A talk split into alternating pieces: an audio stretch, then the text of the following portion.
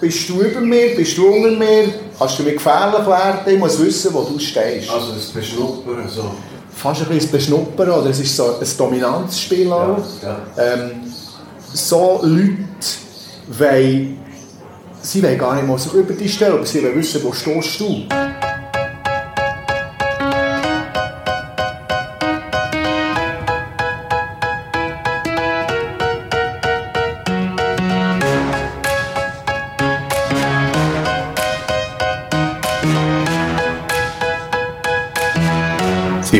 live.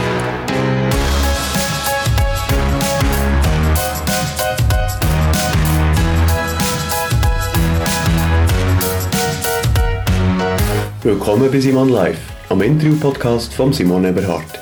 Ich treffe mich hier mit spannenden Persönlichkeiten, mit UnternehmerInnen, KünstlerInnen und schlauen Typen und probiere herauszufinden, wie die so ticken. Mich interessiert, was sie antreibt, ich will wissen, warum sie das machen, was sie machen und wie sie das machen. Simon Live wird euch präsentiert von Hübeli Bier. Hübeli Bier ist ein lokales Bier aus der Biermanufaktur von Mischa und der Luana Fuchs in Schnottwil. Mehr Infos zum Hübeli Bier findet ihr im Internet unter hübelibier.ch. Ebenfalls mit an Bord bei Simon Live ist der Anzeiger.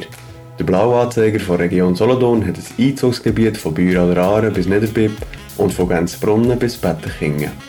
Euer Inserat im Anzeiger wird von 80'000 Leserinnen und Lesern beachtet. Und auch in dieser Episode hat der Bad Cat Cosi Kaiser das Abmischen übernommen. Merci Cosi. Und wenn euch Simon Live gefällt, könnt ihr mir auf kono.ch slash simonlive einen Kaffee offerieren. Merci all denen, die das schon gemacht haben. Würdet ihr im Meeting manchmal gerne etwas sagen? Getraut euch aber nicht. Dann könnte es jetzt gerade spannend werden für euch. In der aktuellen Episode unterhalte ich mich nämlich mit einem Mann, der den Leuten hilft, die im Meeting eher zu Wort kommen. Die, die sich nicht gerade die Tür auszeichnen, dass sie zu den Lauten gehören. Der Reto Solberger nennt sich die auch selber Kommunikationstrainer für die Leisen. Ich wollte vom Reto Solberger wissen, wer zu ihm kommt, was die leisen, vielleicht eher introvertierten Leute können machen können, dass sie sich im Meeting auch einbringen können und ob das überhaupt wichtig ist. Und dann habe ich mit dem Reto auch noch über sein Einmannorchester geredet, wo er damit von Geburtstagsfest zu Hochzeitsfeier tingelt. Ob er an diesen Anlässen eher laut oder leise aufspielt, das und noch mehr erfahrt ihr in der 11. Episode von Simon Live. Jetzt geht's los, gute Unterhaltung. Also, heute starten wir anders als sonst. Wir starten direkt mit dem Bier. Der Grund ist, es ist ein wunderbarer Sommertag. Bei mir am Tisch heute Reto Solberger. Kommunikationstrainer für die Leisen. Reto, zum Wohl. Zum Wohl Simon, merci fürs Bier. Sehr gerne. Wir danken Hübeli. Das ist Werbung.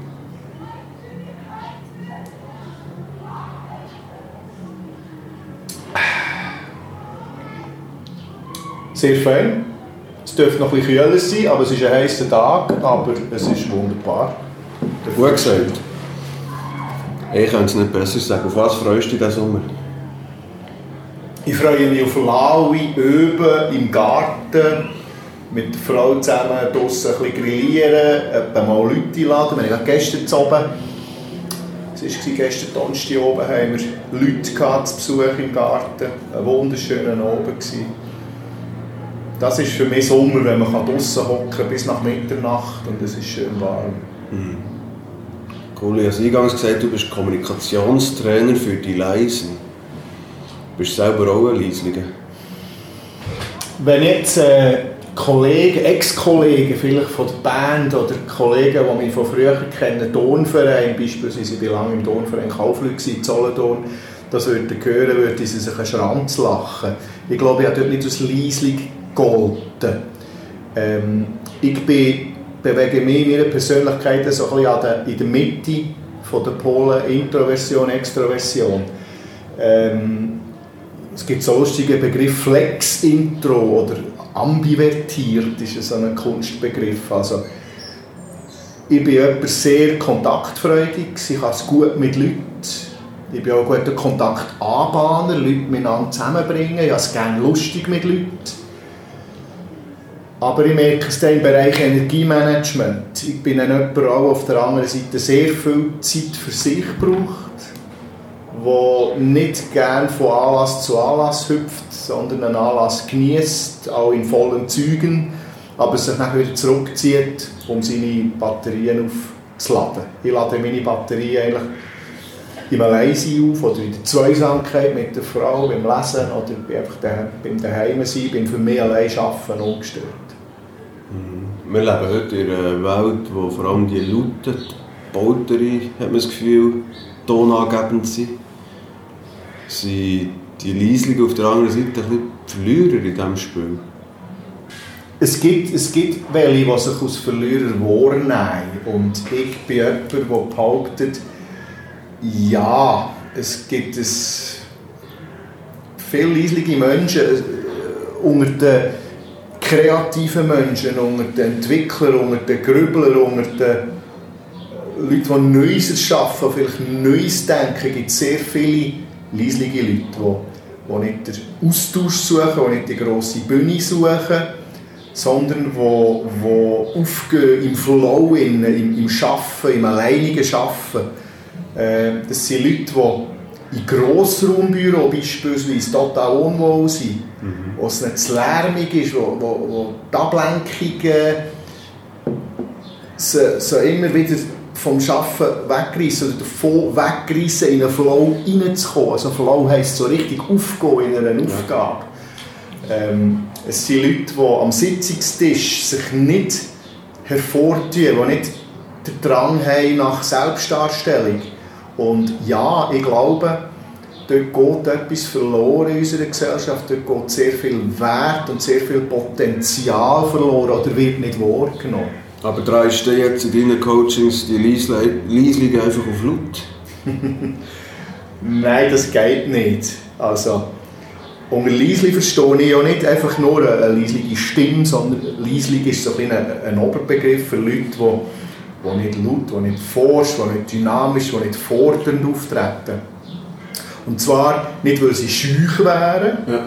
sondern weil sie das Bedürfnis einfach nicht verspüren. Das sind Leute, die, die, die ganz normal können Kontakte eingehen, ein ganz normales Sozialverhalten haben, aber sie suchen nicht die Bühne. Mhm. Und sie überlegen anderen den Vortritt in einem Meeting beim Schwätzen und wenn sie am Schluss halt nicht dran kommen, ja, noch so denken sie. Und das äh, kann natürlich fatale Folgen haben für eine berufliche Laufbahn. Aber die Frage ist, die Reise so flut. Man kann den Wesenskern nicht verändern von jemandem. Ja. Also jemand, der introvertiert ist, der eben ein leislich oder ein zurückhaltender Mensch ist, der, der bleibt das. Wenn die Zurückhaltung nicht aufgrund von sozialen Phobie oder von einer Schüchternheit, genau. die behandelbar ist, herkommt. Man kann, man kann einfach ihnen zeigen, Wege zeigen, das Verhalten in wichtigen Situationen ein bisschen zu verändern. Mhm. Aber einfach so laute Leute werden sie nicht. Nein. Was kennzeichnet eine introvertierte Person? Also weißt, wenn man irgendwie sich zurückerinnert an die Schulzeit, dann ist ja niemand äh, gerne Vortrag hergestanden und hat einen Vortrag gehalten. Und vielleicht hat es jemanden gegeben, aber die, die anderen 23 haben sicher nicht wollen. Sind die alle 23 introvertiert? Oder ist das ein normales Verhalten? Ich glaube nicht, dass die einfach introvertiert sind. Ähm, Introversion, also das sind ja zwei Polen. Wir haben das Kontinuum. Es ist niemand ist entweder ganz introvertiert oder ganz extrovertiert. Wir haben alle eine Mischung mhm. aus introvertierten Anteilen, aus extrovertierten Anteilen. Und wenn man das genauer dann untersuchen merkt man, findet man aus, dass man sich vielleicht eher ein bisschen an einem Pol zuneigt. Ja. Aber wenn man ganz introvertiert, wie sagt es gibt einen schönen Spruch, ich weiß nicht von wem, wenn sich ein extrem introvertierter und ein extrem extrovertierter würde treffen, wäre das sicher in einer Psyche. So jemand kann ja. nicht normal funktionieren. Ja. Was war die Frage? Die Frage ist die 23 im Schulzeit. Ah, ja, genau. Also Redeangst betrifft auch Extrovertierte. Dass sie nicht so gerne vor Leuten stehen. Das ist eigentlich etwas anderes. Rede Angst ist wiederum etwas anderes. Also Introversion oder Extroversion, das gehört zu den Big Five in der, in der Psychologie, der Persönlichkeitseigenschaften. Ja. Also das ist eine, eine Persönlichkeitseigenschaft. Rede Angst kann wieder sein, dass das aus einer sozialen Phobie herauskommt, jemand, der sehr schüch ist. Aber wir alle, oder vielen Leuten ist es halt nicht wohl, wenn sie vor einer Gruppe Leute müssen auftreten. Aber das kann man trainieren und durch Übung kann die Angst auf Null oder auf ein, auf ein, auf ein Level geführt werden, das man aushaltet. Gut. Ja. Also Schule, ich glaube, Schule, Schüler, die Zeit vielleicht, wo gegen Pubertät geht, wo man eh ein bisschen unsicher ist, wo man sich selber sucht und dann vor die anderen Kollegen treten, wo in einer Phase, wo man eh sehr stark darauf konzentriert ist, wie nehmen wir die anderen wahr, wie wirke ich, wie komme ich an, ist das vermutlich in der Schule noch ausgeprägter als im Arbeitsleben. Hast du das Gefühl? Wie wirke, wie, wirke ich, wie komme ich an? Das ist doch in, einem Meeting... Nimmt die Relevanz nicht zu, fast. Ja, ähm, ich denke vielleicht an Leute, die, die, die in sich ruhen, die mit den Jahren Selbstakzeptanz gefunden haben, die vielleicht das Bedürfnis nicht mehr so stark haben. Aber ich gebe dir recht, Simon, es kann auch in, in einem Erwachsenenleben noch ganz genau gleich stark da sein, das Bedürfnis nach Anerkennung, das Bedürfnis gut anzukommen. Ja. Weil sonst hast du vorhin nicht gesagt, dass eben der Liesli im Meeting eben das Nachsehen hat, wenn er nichts sagt. Vielleicht empfindet er es nicht. Er merkt es zwar, aber vielleicht ist es ihm gleich. Ja. weil er gar nicht an die möglichen Folgen denkt. Ist es denn wichtig, dass man etwas sagt? Wenn man etwas zu sagen hat, wenn man substanziell etwas beizutragen hat, bei Suche nach Ideen, nach Lösungen, dann finde ich es wichtig, dass man etwas sagt, wenn man dort einen Beitrag hat. Das ist die eine Seite. Und die andere Seite ist die, die Frage der wahrgenommenen Kompetenz. Wie nehmen wir die anderen wahr? Das ist dann wiederum wichtig für meinen Karriereverlauf, weil es ist so, in unserer extravertiert geprägten Welt gelten diejenigen als kompetent, die dynamisch auftreten, die forsch und laut auftreten. Eben, da kommt die, die kollektive Unfähigkeit zu unterscheiden Also das zwischen macht so zu, excuse, das macht so zu, zu kompetenten Leuten. Forsch und extrovertiertes Auftreten. Wird Ist oftmals- mit Kompetenz. Nein, gar nicht. Da haben wir es falsch verstanden. Das meine ich nicht. Es wird oftmals so wahrgenommen. So wahrgenommen. Also jemand, der laut sagt, der kann, laut spricht, der kann sicher nicht falsch liegen. Man hat das Gefühl, dass jemand, der selbstbewusst ansteht, laut redet, Raum einnimmt im Reden, Ausstrahlungskraft hat, verbindet man das automatisch mit Kompetenz. Aber eben, ich sage, das muss miteinander überhaupt nichts zu tun haben.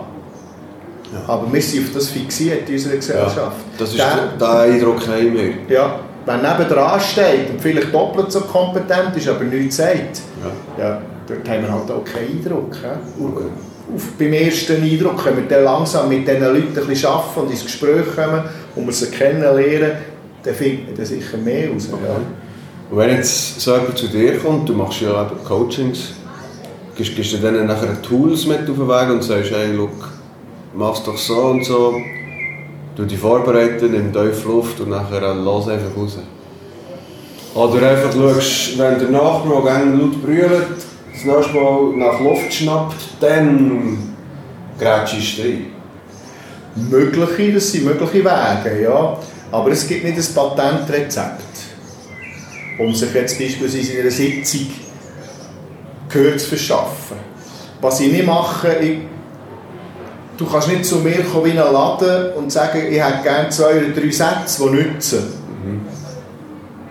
Ich will nicht sagen, dass es nicht nützt. Es kann ein geschickter Satz, eine geschickte Äußerung sein, die plötzlich die anderen lässt verstummen und du zum Wort kommst. Ja. Ja. Aber wir arbeiten eigentlich hauptsächlich, oder ich arbeite mit den Leuten ein bisschen fundierter. Es geht mal zuerst um das Herausfinden, was sind die Probleme, wie nehmen sie ihre Probleme wahr, wo fühlen sie sich irgendwo zurückgedrängt. Und dann schafft man mal sehr stark dran, wie nimmt sich die Person selber wahr. es gibt viele Leute, die, die negative Glaubenssätze haben, die sagen, ich, also das, was ich mache, ist ja nicht so wichtig. Oder? Genau. Äh, ich mache ja nur meinen Job. Das hat ist nicht so. können. Das hat ja jeder können, genau. Sie, haben vielleicht, sie sind sehr kreativ, haben Ideen, können gegen Streichbürsten bringen, bringen frisch, würden Ideen reinbringen, die die anderen nicht drauf kommen, aber sie selber nehmen das gar nicht so wahr. Sie haben das Gefühl, ja, das ist ja normal, das ist nichts Besonderes.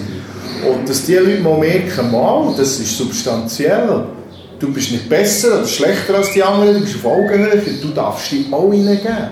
Die anderen erwarten es sogar, Ja. dass es ihnen ist. Aber wenn, wenn das mal gekopft ist, dann muss, muss man schon sich gewisse Tools oder Verhaltensweisen aneignen, dass man dann in dem allgemeinen Lernen auch durchdringt. Es gibt, ja, es gibt Organisationen, sage ich mal, wo die Chefin oder der Chef oder das Team so funktioniert, dass man automatisch nach zulässt. Ja. Es gibt zwei Sprachkommunikationssysteme. Es gibt das vertikale Kommunikationssystem und das horizontale Kommunikationssystem. Das, so eine, das hat eine amerikanische Linguistin herausgefunden in den 90er Jahren. Es gibt Leute, die gehen gerade sofort auf Inhalt und Augenhöhe. Die nehmen ihr Gegenüber ganz automatisch als gleichberechtigt wahr und sie gehen davon aus, wir können uns über die Sachen unterhalten Ja. austauschen, das bessere Argument gewinnt. Dann gibt es die vertikale, das vertikale Sprachsystem. Und das ist das Sprachsystem, wo dort hat Inhalt und Sache zuerst mal gar nicht verloren. Dort muss zuerst mal Rang und Status ausgehandelt werden.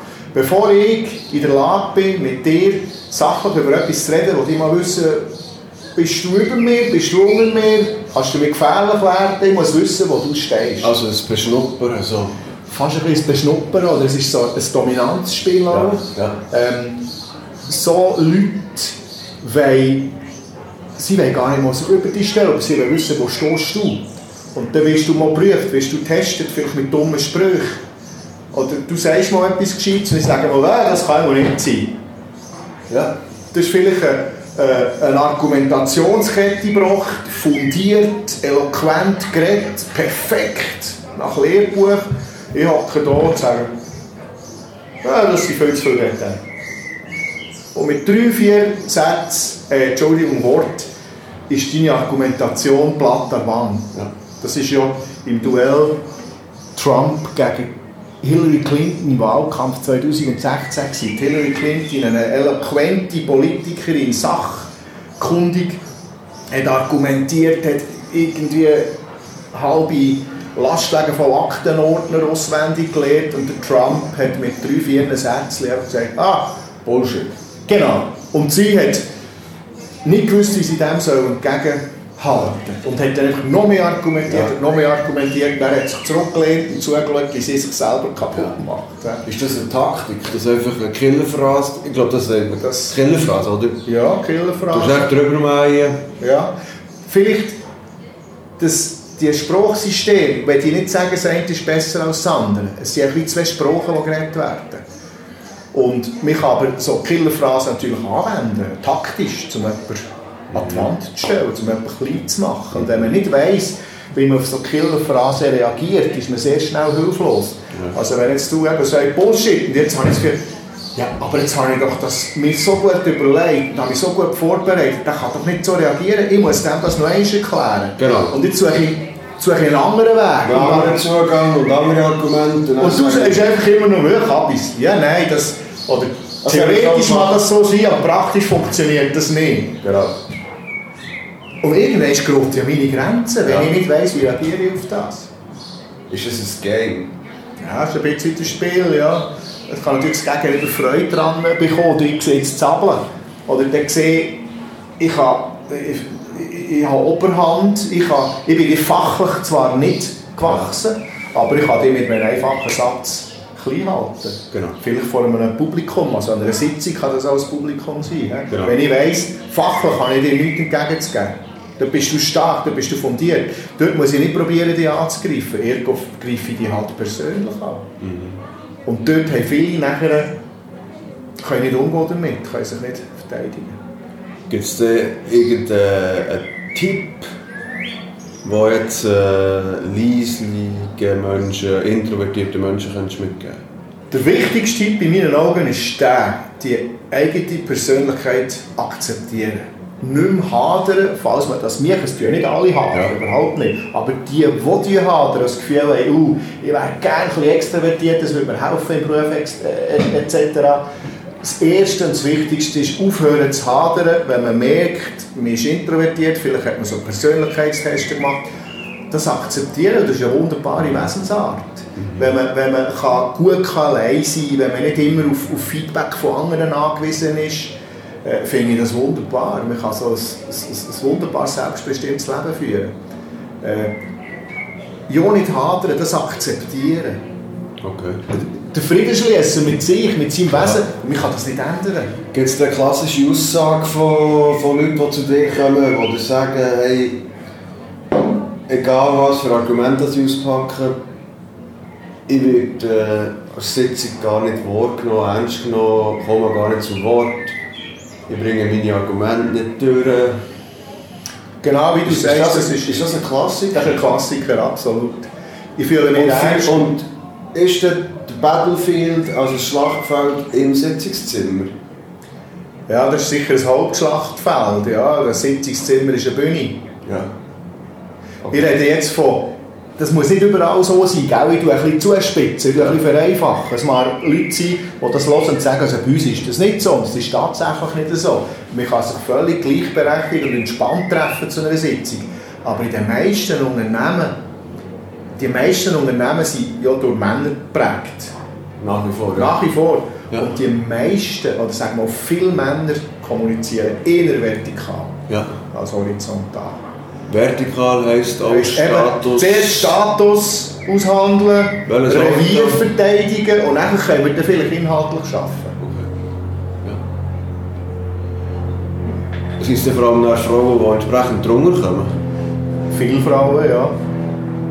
Aber auch, weil sie ins Kommunikationssystem nicht reinpassen. Ja, weil sie es vermutlich gar nicht kennen. Weil Ja. es- Die weil reden gar nicht das. Entschuldigung. Die reden gar nicht das. Die reden gar nicht. Es gibt natürlich schon Frauen, die das beherrschen. Ja.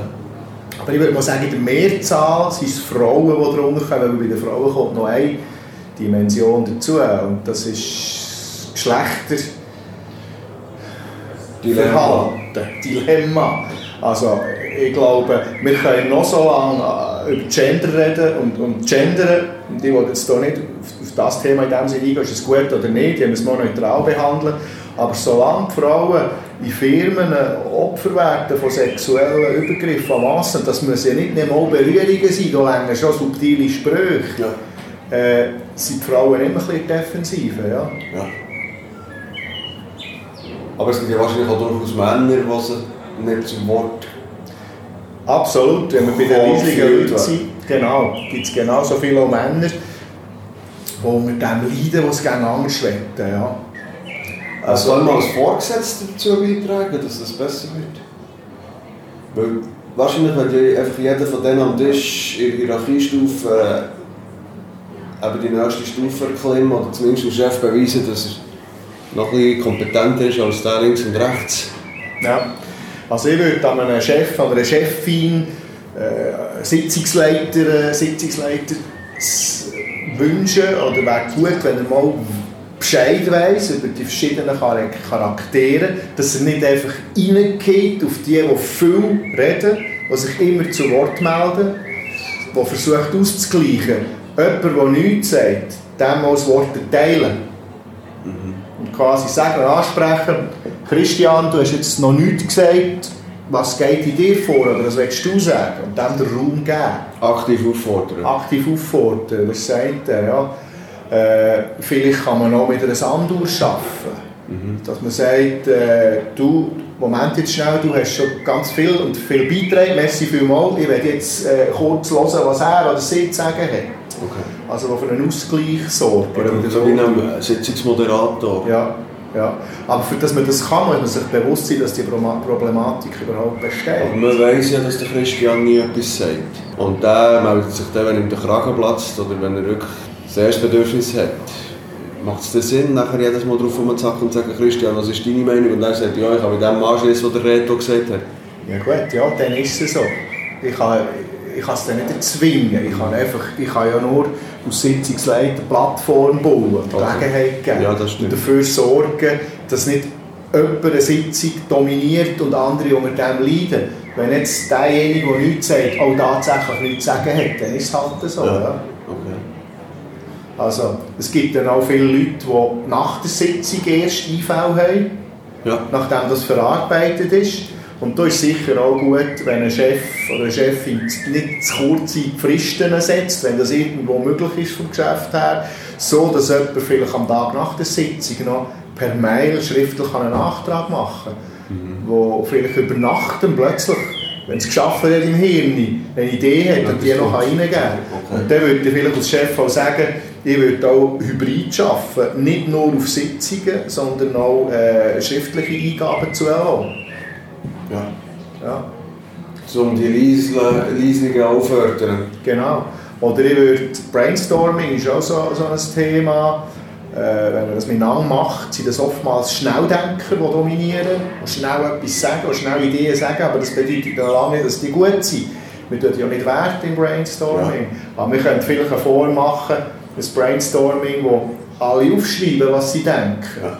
Wir müssen dann vielleicht ein bisschen mehr Zeit geben, dem Gefäß. Oder Ja. sagen, auch morgen sind noch Antworten zugelassen, schriftlich. Ja. Wir suchen ja nicht die schnellste Lösung, sondern die beste. Genau. Sicher unter Druck, aber so viel Zeit geben, wie halt möglich ist. Okay. Gibt es außer der Meetingsituation andere ähm, Begegnungen, wo, wo man als Leisle, Leislige, als Leisen oder als Leiser eher ähm, benachteiligt ist? Was ist das eigentlich in in sämtlichen... Nein, es sind aber nicht sämtliche Gesprächssituationen. Also es kann ja durchaus sein, so im 1 zu 1, dass ich die Person nicht als introvertiert empfinde, oder? Genau, sagen wir in einer 1 zu 1 Atmosphäre, wo, wo, wo man respektvoll miteinander umgeht, wo man vielleicht hat man vertikal kommuniziert ganz am Anfang und dann hat sich Rang und Status ist geregelt und jetzt können wir auf Augenhöhe miteinander reden. Ich lasse dich ausreden, du lässt mich ausreden, wir, äh, wir nehmen einander ernst. Der ist ein Introvertierter, kann absolut wie ein Fisch im Wasser sein, so eine Situation. Ja. Ähm, ein Introvertierter kann in einem, in einem Meeting mit vielen Leuten sich absolut wohlfühlen, dann, wenn er das Gefühl hat, ich komme zu Wort, werde, mir wird das Wort erteilt. Oder wenn ich rede, lässt man mich ausreden, dann ist auch okay. Ja. Aber es sind schon mehr Gruppensituationen, die schwierig sind. Eins zu eins kann wunderbar funktionieren. Wie ist das an einem Vorstellungsgespräch? Das ist der nächste Punkt, den ich gerade sagen. Okay. Das ist zwar eine 1 zu 1 Situation, aber dort mache ich die Erfahrung, dass viele introvertierte, leislige Menschen sich unter Wert verkaufen. Sie stellen ihr Licht unter den Chef und dort kommt wieder das, was wir am Eingang auch gesagt haben. Was ich mache, ist ja nichts Besonderes. Ich mache einfach meinen Job. Erzählt euch von euren Erfolgen. Dann überlegt sich, Erfolge? Ja, keine Erfolge. Ja. Ich habe meinen Job gemacht, für das wird ja gezahlt. Wenn wir jetzt weitergrübeln und dem helfen, würde er plötzlich herausfinden, dass er äh, einen völlig entscheidenden Beitrag zu einem Projekterfolg geliefert hat. Oder dass eine Innovation in einer Firma, die der Firma viel Geld bringt, äh, auf seinem Mist gewachsen ist. Ja. Was kommt ihm gar nicht auf die Idee, in Sinn, das zu sagen. Ja, ja. erlebe ich oft. Ich habe einen, ich habe einen IT-Spezialist in einem Coaching. Der hat mir angeleitet, hat mich übers Netz gefunden und hat gesagt, ja, er hat jetzt sechs Bewerbungsgespräche gehabt. Und in jedem Bewerbungsgespräch habe ich ihm gesagt, er hat zu wenig Erfahrung. Und nachher haben wir das mal ein bisschen auseinandergenommen. Ich dachte, das kann ja nicht sein. Also, wenn man das in die Bewerbungsunterlagen geschickt, tiptop ausgebildet, mit mehreren Jahren Berufserfahrung, warum kommt einem zu hören über eine Erfahrung? Und dann haben wir, das war auch eine Videokonferenz, gewesen, mal so ein Bewerbungsgespräch, ein Rollenspiel gemacht Ja. Wo ich ihm dann so die Frage gestellt habe, erzählt noch ein über euch. Dann habe ich dann schon gemerkt, warum. Weil er nichts über sich erzählen Da habe ich, ja, also mein Name ist, ich bin 31, äh, ich arbeite dort. Hm. Ja, erzählt mal ein bisschen, was, was, was habt ihr schon so geleistet? Ja, also, ja, ich bin noch gut in der und der Programmiersprache und so. Dann müssen wir unterbrechen und sagen, das ist klar so, kommt eure, euer Potenzial und eure Kompetenz nicht rüber. Und dann habe ich die Hausaufgabe gegeben, soll mal überlegen, wo hat er welche Beiträge geleistet in der Firma, wo ist er stark. Und über zwei, drei Coachings hat er dann wieder tiefer gefunden. Und zuletzt hatte er eine Liste, gehabt, ja. eine A4-Liste quasi, also auf einem A4-Blatt, was er alles schon umgesetzt hat, was er, was er, was er welche Projekte er abgeschlossen hat, wo hat er was eingeführt, äh, wem hat er geholfen, etc. etc. Und dann haben wir das ja. in eine Story verpacken, eine Selbstpräsentation, wo er einfach nicht ganz anders gewirkt hat. Er hat das Bewerbungsgespräch auch via Zoom gehabt und hat sich dann die Liste nebendran halten und hat die Selbstpräsentation auch gerade angefangen damit, was habe ich geleistet, was habe ich bewirkt, welche positiven Ergebnisse habe ich erzielt, etc. etc. Nach einem Gespräch hat er eine neue Stelle gehabt. Einfach weil sein Potenzial ja. übergekommen ist. Und vorher hat er gar nicht gemerkt, dass er nicht über sich geredet hat. Er hat nicht über sich geredet, er hat sich hinten hinter einem Nebel versteckt. Ja. Und die Interviews sind offenbar nicht hinter, die, hinter den Vorhang kommen, hinter den mhm. Nebelvorhang. Gibt es auch junge Leute, die zu dir kommen? Für ein ich habe jetzt gerade eine, eine, eine, Schülerin aus Thun, die das 10. Schuljahr macht, die muss Präsentation halten, eine Abschlusspräsentation. Ja. Und die ist bei mir im Redetraining, weil sie so ein bisschen äh, unter Redeangst leidet, wie sie sagt. Weil ja. sie, sie mal irgendein schlechtes Erlebnis gehabt, Mobbing, hat die Schule gewechselt und hat jetzt natürlich Angst, dass sie nicht gut ankommt. Ja, das gibt es durchaus so. Ein anderer Aspekt von dir ist eine One-Man-Musikband namens Cool Cat. Das ist auch ein, ein reisserischer Titel, oder nicht? ja gut, äh, es ist eine One-Man-Band, das trifft zu. Ich bin mit mir eine Laienband. Und Cool Cat, das bist du? ja, ja, aber nicht, weil ich mich jetzt besonders cool fand sondern Cool Cat, der Name, man hat in den 20er, 30er Jahren in der amerikanischen Blues- und Jazz-Szene ist Cat so ein, äh, ein Slangbegriff gewesen, wie Typ oder ja. Kerli, ja. ein cooler Typ. Man hat von Cats geredet. Okay. Und ein Cool Cat war ein cooler Typ. Gewesen, ja. Aber ein Typ? Also nicht eine Katze? Nicht, nein, nein, das ist eigentlich nicht mit dir zu tun. Ja. Prinzip. Cat war ein Begriff gewesen, wie ein okay. Guy oder ja. ein Typ, ein Kerli, ein Cat. Ja. Und Cool Cat. Es gibt doch auch das Rat Pack. Rat Pack, genau, ist das war mit dem Frank Sinatra ja. und Konsorten. Ist das auch, das war ja in dieser Zeit? Das war glaube ich ein bisschen später, gewesen, das Rat Pack, 50er, 60er Jahre. Die ja. Martin... Was, genau, was soll ich jetzt Cat ist der... Cat ist, ja, das ist so 20er, 30er Jahre in der Aufgabe. Man hat sicher in den 50er Jahren auch noch so von Cat geredet. Ja. Okay. Das Rat Pack ist ja gewesen, weil glaub, die Freundin von Dean Martin, nachdem sie sich nach durchzechter Nacht getroffen hat, gesagt, zu ihnen gesagt, sie sieht aus wie ein Roduratte. Okay. Da haben sie es dann Rat Pack genannt. Ja. Und wie ist es bei dir zu Cool gekommen? Cool Cat? Ja. Also ein cooler Typ. Cooler Typ, oh. aus, aus, der, aus dem Slang von dieser Zeit. Ich, ich bin grosser Blues-Fan, ja. Rock'n'Roll-Fan und dann den Namen finde ich, noch, find ich noch gut. Gut. Aber es muss ja nicht völlig zutreffen. Wir tun ja im Showbusiness ein bisschen überspitzen.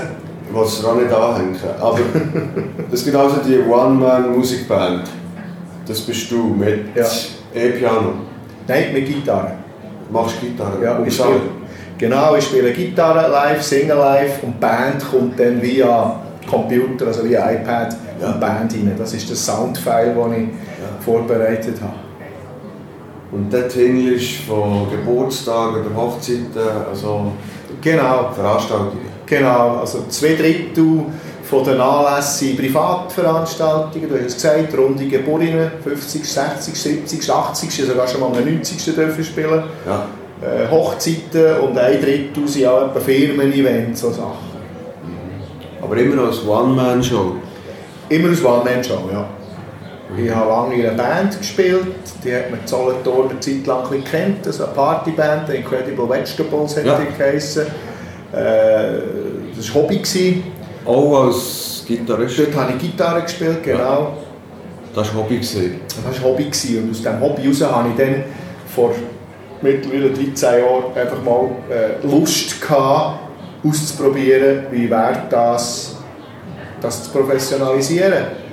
Und eine Band ist für mich nicht in Frage gekommen, weil, weil eine Band, je mehr Leute du bist, umso mehr Leute musst du Gage teilen. Mhm. Dann habe ich gesagt, ich probiere es mal allein. Und umso mehr Meinungen hast du auch, oder? was man spielt. Das kommt dazu. Du hast natürlich eine Band, wunderbare Sachen, die du aus einmal Band nicht hast. Interaktion, mhm. Kollege, Freundschaft, mit anderen Leuten zusammen sein, das hast du in einer, in einer Einmannband, also aus Alleinunterhalter bist du allein, ja. Und wie startet man äh, Alleinunterhalter-Karriere? Heutzutage, dann machst du eine Website und sagst «Hallo, ich bin der Reto, cool gehört. Kannst du mich buchen für die 60, 70, 80 Geburtstag? Im weitesten Sinn genau so, weil mit einer Website kommst du sehr weit. Dass, ja. Wenn du die entsprechenden Marketingmaßnahmen machst, dass die Website gefunden wird. Aber es ist natürlich schon von Vorteil, wenn du etwas kannst. Also wenn du das Instrument beherrschst und wenn, wenn du kannst singen Ich bin in meiner Band, bei der Vegetables nicht unbedingt aus Caruso bekannt gewesen, ich habe dort auch nicht gesungen, ab und zu ein bisschen äh, Background. Ich habe bevor ich gestartet bin, einen Gesangsunterricht genommen. Ja. Und habe meine Stimme entdeckt. Ich habe zuerst gemeint, ja, singen kann ich nicht. Und habe dann Gesangsunterricht gemerkt, ah mal, das kann man ja lernen. Jetzt müssen wir gleich noch ist der äh, Schlank zum Kommunikationstrainer machen. Hast du dann nachher gemerkt, ich kann singen und ich kann reden? Oder hast du schon können reden? Ja, ich konnte reden. Ich war in der Band auch ein der Konferencier oder ich war der, der zwischen den Stück die Interaktion mit dem Publikum gemacht hat. Das hast du schon gemacht? Das ist so ein bisschen mein Entertainer-Gen, das ich habe. Mhm. Also ich, ich trete gerne auf ich trete gerne vor Leuten, ich mache das gerne. Und habe dort in der Band so eine Seite, eine Facette von mir können ausleben äh, Ich habe zu dieser Zeit aber nicht professionell, sagen wir mal, strukturiert können reden. Das habe ich später gelernt oder mir beigebracht. Ja, aber ich habe irgendwo das Fertig gebracht, dass der Funke zwischen Band und Publikum nebst der Musik auch springt, dass also eine Verbindung entsteht. So ein auf eine witzige Art. Ist es wichtig, dass man auch redet? Erachtest du es als wichtig, dass man an einem Konzert redet, als Band? Oder auch als, als uh, One-Man-Show? Das kommt sicher auf die Band drauf an, auf die Art der Musik, auf das Selbstverständnis von dieser Band, ja. auf ihre Ausrichtung drauf an. Wenn du eine Partyband bist, wenn du Unterhaltungsmusik machst, sei das aus Band oder aus One-Man-Show, ist es sicher von Vorteil, weil du auch reden kannst. Äh, du, kannst, du kannst einfach noch eine, du gehst auf eine andere Ebene als nur über die Musik. Wenn du zwischen den Stücken ein bisschen moderierst und die Leute mit so ein bisschen feinem Humor noch ein bisschen für dich einnimmst. Aber die Musik alleine nicht, ist, einfach, ist die Unterhaltungsmusik schwach.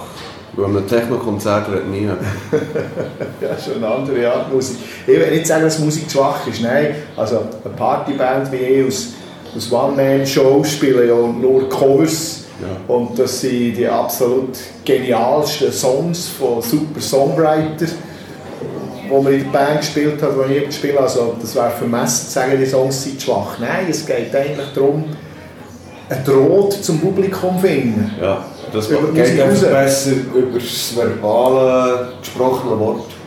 Aus meiner Sicht ja, nach meinen Erfahrungen ja, aber das soll nicht allgemeingültig sein. Das ist einfach die Art und Weise, wie wir es machen. Wobei ich jetzt als One-Man-Show nicht ähm, nur dann rede, wenn ich das Gefühl habe, es ist nötig oder es, es ist gewollt. Es kommt immer ein bisschen darauf an, welche Stufe Entertainment tut jetzt am Fest gut. Also wenn ich eher aus Hintergrundmusik gebucht bin, dann halte ich mehr oder weniger das Maul. Ja. Wenn aber die Leute sagen, nach dem Essen würden wir gerne noch ein bisschen Party machen, dann darf ja. ein bisschen das tanzen, dann hilft es, wenn man dann auch mit, mit Wort, mit Sprüchen, mit feinem Humor äh, das ein bisschen unterstützt. Ja. Jetzt könnte ich mir vorstellen, dass du als Alleinunterhalter ja auch in sehr private Angelegenheiten hineinsiehst in die Gesellschaft, oder? Ist das so? Ja, also du, wenn wir das Beispiel Hochzeit nehmen, bist du als Dienstleister engagiert am sogenannten grössten Tag im Leben von einem jungen oder auch älteren Paar. Genau. Das empfinde ich als grosse Ehre auf der einen Seite, aber auch als riesige Verantwortung auf der anderen Seite. Sie geben dir eigentlich so ein bisschen äh, die Verantwortung für das Gelingen vom Oben, vom, vom Fest Ja. in deine Hände, oder auch zum Teil. Ja. Teil mehr, Teil weniger, Teil haben ein vollpacktes Programm, bei denen bist du quasi die einzige Unterhaltung und das ist ein riesiges Vertrauen, ein riesiger Vertrauensvorschuss, den sie dir geben. Und ja, Und du weißt aber ja im Vorfeld nicht, ob das überhaupt kannst einlösen kannst, oder? das weisst du nie. Wenn die Gesellschaft völlig äh, mühsam... Es gibt, ja, ja, es gibt natürlich auch Hochzeiten gespielt, wo du schon gemerkt hast, dass die Familie Ah, Brut und Bräutigam, Ja. dass das nicht so zum Besten steht.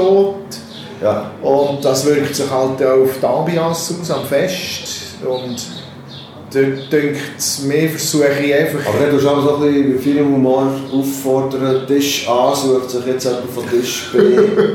Nein, nein, also wenn ich das Gefühl habe, dass, dass, dass es nicht so gut funktioniert, tue ich nicht jemanden verdonnern oder auffordern. ja, Also schon zu meinem Schutz nicht. Also, nicht und ich will niemanden bloßstellen. Ja, du merkst klar. dann einfach, äh, vielleicht merke ich es nicht immer, das höre ich aber in der Regel nicht. Du merkst, wie weit kannst du gehen, du merkst, was dem Fest jetzt gut täte. Und manchmal merkst du, komm, gar nicht zu fest umreißen, hören einfach, bieten eine gute Musik, dass sie sich entspannen können und schau mal, was passiert. Also ich gehe auch nie mit, einem, mit einer vorgefertigten Strategie an so ein Fest. Also ich weiß nicht, was ich werde sagen und ich weiß auch nicht, was ich werde spielen. Ja. Ähm, klar weiss man, was für Songs passen zu einem Apero, wenn es eher leislich ist und welche Songs spielst du hinten raus für eine Party. Aber das Programm entsteht eigentlich jeden oben neu. Situativ. Situativ, ja. Ja. Was gibt dir so einen Auftritt? Mir persönlich. Ja. Musik ist eine Leidenschaft von mir. Ich habe sehr gerne Musik und ich trete sehr gerne in Interaktion mit Menschen. Und wenn ich sehe, dass ich mit meiner Musik Freude machen kann und Leute kann so ein bisschen in einen entspannten, in einen entspannten Zustand verhelfen, gibt mir das eine Genugtuung, gibt mir das sehr positive Gefühl zurück. Schön. Wir kommen zu der berühmten Rubrik gegen das Ende von diesem Podcast, wo du darfst die Frage von deiner Vorgängerin, das ist eine zukünftige Olympionikin, Martina Strau, Marathonläuferin aus Horriwil. Diese Frage darfst du jetzt beantworten. Und zwar hat sie natürlich getreu ihrem Beruf, äh, dem Spitzensportlertum, eine Frage aufgestellt, die sich um einen Marathon dreht. Die lautet, wo würdest du sagen, bist du schon mal einen Marathon gelaufen? Beruflich oder privat?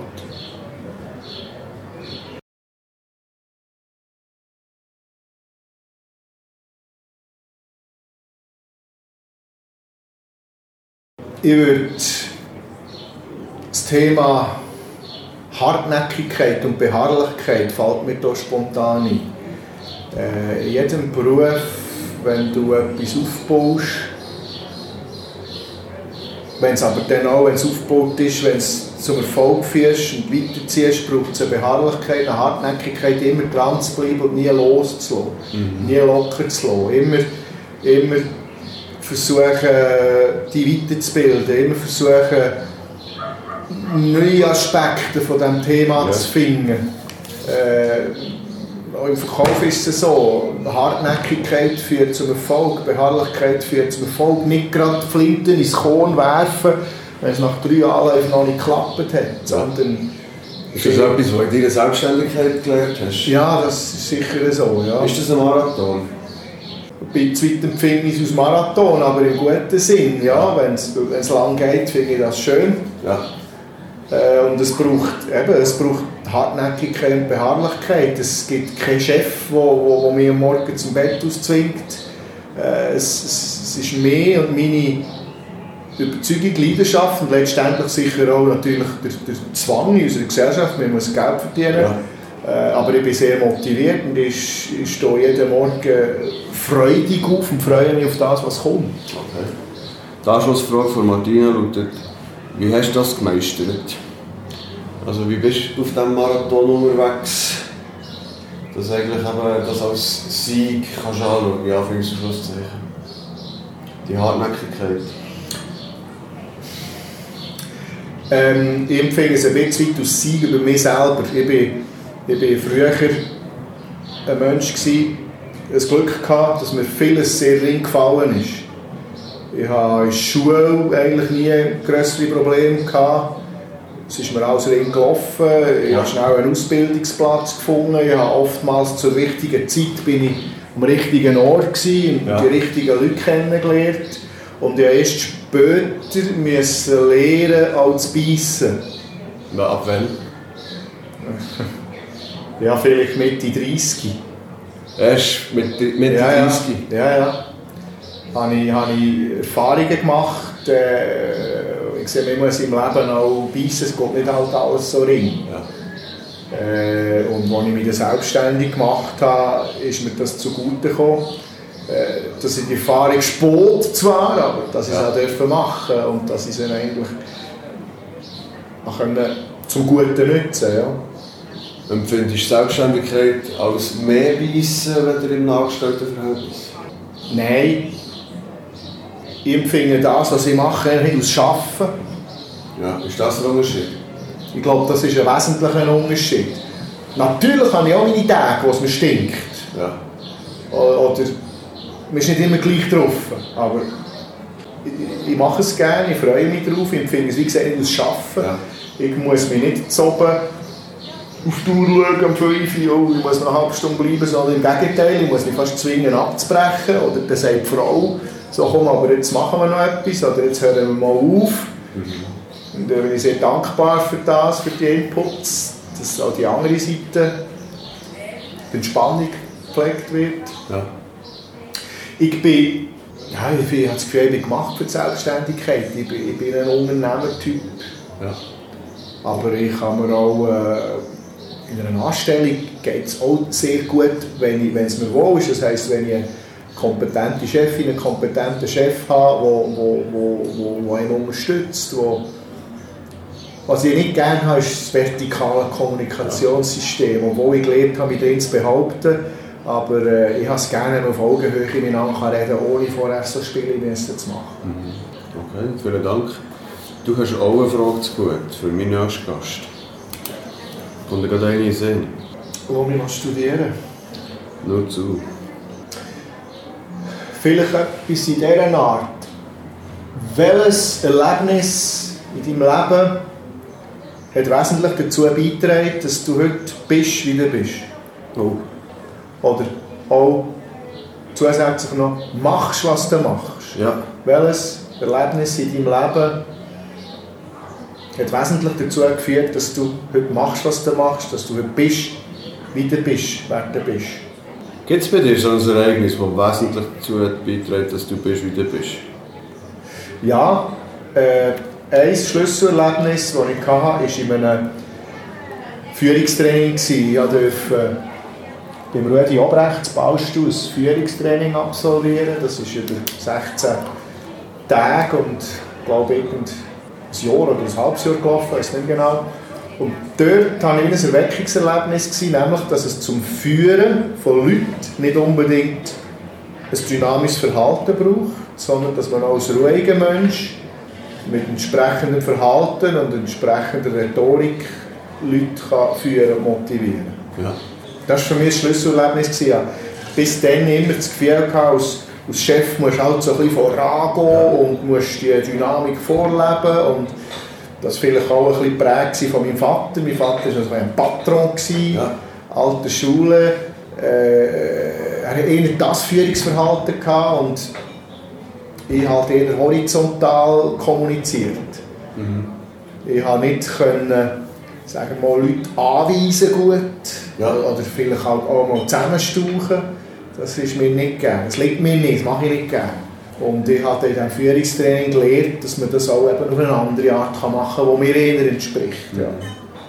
Und das war eigentlich auch ein Schlüsselerlebnis, das mich, mich so ein bisschen Richtung Kommunikationstraining getrieben hat. Ja. Reto, ganz herzlichen Dank. Merci für das Gespräch. Ich danke dir und vielmals, Simon. einen schönen Sommer. Das wünsche ich dir auch. Gutes Wetter und feines Bier. Danke, das haben wir. Merci vielmals. Merci. Das war also der Reto Solberger. Merci vielmals fürs Zuhören. Weitere Infos zu meinem heutigen Gast findet ihr im Beschreibung zu dieser Episode und auf der Webseite von Kono unter dem Menüpunkt Simon Live. Hat euch die Episode gefallen und ist euch ein Kaffee wert? Dann geht doch jetzt auf kono.ch slash simonlive. Dort könnt ihr mir einen Kaffee oder auch zwei offerieren. Gratis, aber auch super lieb ist, wenn ihr Simon Live jetzt auf Apple Podcast bewertet. Feedback, Anregungen oder Kritik einfach direkt per Mail an simon.eberhard.kono.ch Danke für euer Interesse und bis zum nächsten Mal. Ich freue mich. Psst. Habt ihr Simon Live schon bewertet auf Apple Podcast? Merci.